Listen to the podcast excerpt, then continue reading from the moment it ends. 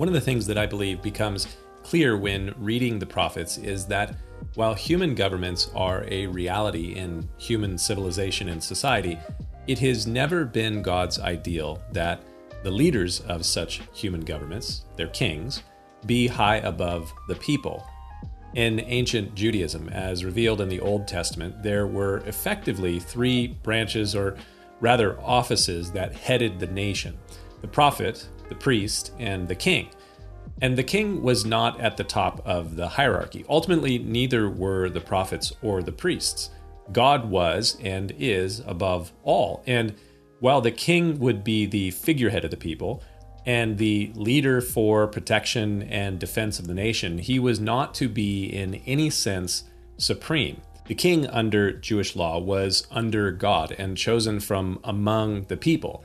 And the king was to be governed by the same law as everyone else. In fact, the king had additional regulations that were for the king only. And the king, as basically a first order of kingly business was to copy for himself his own personal copy of the law of God as he sat before the priests and the religious ruling body of the Levites. This is all recorded in the 17th chapter of Deuteronomy. And when you read that, you will find that the king was to be governed by God, which incidentally is one of the meanings of the name Israel. It, it means governed by God. The king was to copy the law and he was to read it all the days of his life. And he was to be careful to observe all the words and the statutes of the law. And he was to read the law in this way so that his heart would not be lifted up above his brethren.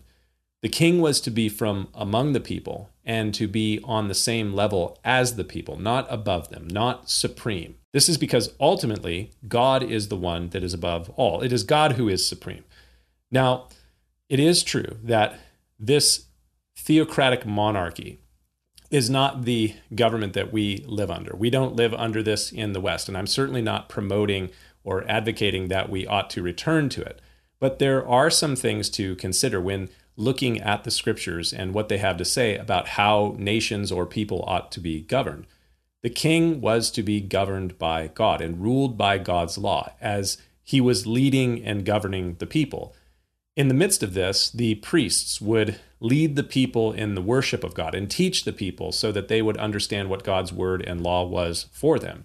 And there was to be a clear division between the priestly role and the priestly tribe, the tribe of the Levites, and the kings and their role, the royal line, there was to be a clear separation and division between the priest and the king. Into this, you would find also the prophets, like the prophet Isaiah, who would be those who would call to both the kings and to the people, and sometimes to the priests as well. And he would call them to maintain a right walk before God to keep his law. And when the king or the people or the religious establishment would get out of line, the prophets would speak prophetically, calling the people back, calling them to repent. Now, again, we do not live in ancient Israel or under a theocracy. So you might think, well, this doesn't really apply to us, but not so fast. Yes, the United States and other Western societies are not under theocratic rule, and I'm not expecting or desiring that they would be. But for the nation that I live in, the United States of America, since 1956, the official motto of the USA is In God We Trust. Now, that may be a hard one for a growing number of Americans, but it still is the motto of our country. From many nations, we have come together as one people, one nation under God. There is no king that is supreme in the United States. But it is also true that the executive branch is not supreme, and Congress is not supreme. Even the Supreme Court is not supreme. You may say, well, of course, the government is not supreme. It is the people that are supreme because we are a government for the people and by the people. But even the people in this nation are not supreme. All of these, the people, the courts, the Congress, the executive branch, they're all supposed to be one nation under God. And anytime, whether in Israel in the 8th century BC or the United States 28 centuries later, anytime that the people fail to recognize that all of our leaders are ultimately supposed to be under God's rule and authority, well, then we're, we're headed for trouble. It is always in that situation where the prophetic voice comes in to call the people back to a proper acknowledgement of the proper order of things. In Isaiah chapter 7, that's exactly what is happening. The nation of Israel in Isaiah chapter 7 is facing serious challenges. Between the end of Isaiah chapter 6 and the beginning of Isaiah chapter 7, there's a substantial time gap. Isaiah chapter 6 began with the death of King Uzziah, but by the time we get to Isaiah chapter 7, verse 1, the grandson of King Uzziah, a man named Ahaz, he is king. So, at the very least, some 15 or 16 years has passed, probably more than that. Isaiah gives virtually no time to the rule of Uzziah's son Jotham. He just goes right to the time of Ahaz.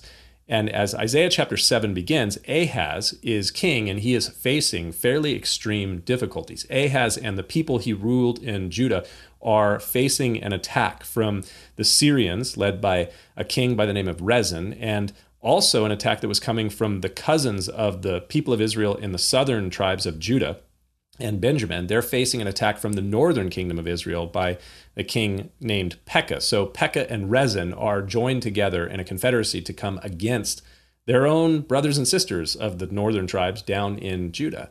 And Isaiah chapter 7 says that the heart of Ahaz and the hearts of the people of Judah were moved as the trees of the woods are moved by the wind. They were shaken by this. This was a big deal it was a time of testing for King Ahaz to see how he would respond to the adversity that he was facing, how he would lead in the midst of that. And in this, the prophet Isaiah steps in to address the king because the king was not above the people. He was to be answerable to God. So the prophet comes to speak to him, and the prophet steps in to call the king to faith in God and faithfulness to God even in the face of challenges and difficulties. Oftentimes, that is the essence of the prophetic call trust in God and remain faithful to Him no matter the circumstances. The prophet does not come in and say to the king or to the people, I command you to do X, Y, and Z, but the prophet does call the people to faith and faithfulness to God. Often he does so by interrogating the people, asking them, Are you living in accordance with the law? Are you trusting in God? And if the answer is no, then the prophet calls the people back to trust, back to obedience. And he announces to the people that if they do obey, then they will be blessed. But if they don't, then they will be cursed. This isn't new. This is the consistent call of the prophets.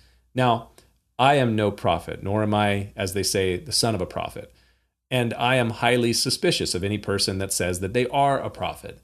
Additionally, biblically speaking, I don't see there being prophets today as there were 2,800 years ago in Israel. That said, I can say with certainty, after having studied the scriptures for decades, the issues facing our culture in 2021 have some similarities to the issues that Ahaz was facing 2,800 years ago. And the word provided by Isaiah then is applicable today. Trust in God and obedience to his ways and his word will bring ultimate blessing. But failure to do so will always result in continued chaos and disaster. If this, then that. The rules haven't changed. Something to think about. We'll see you next time.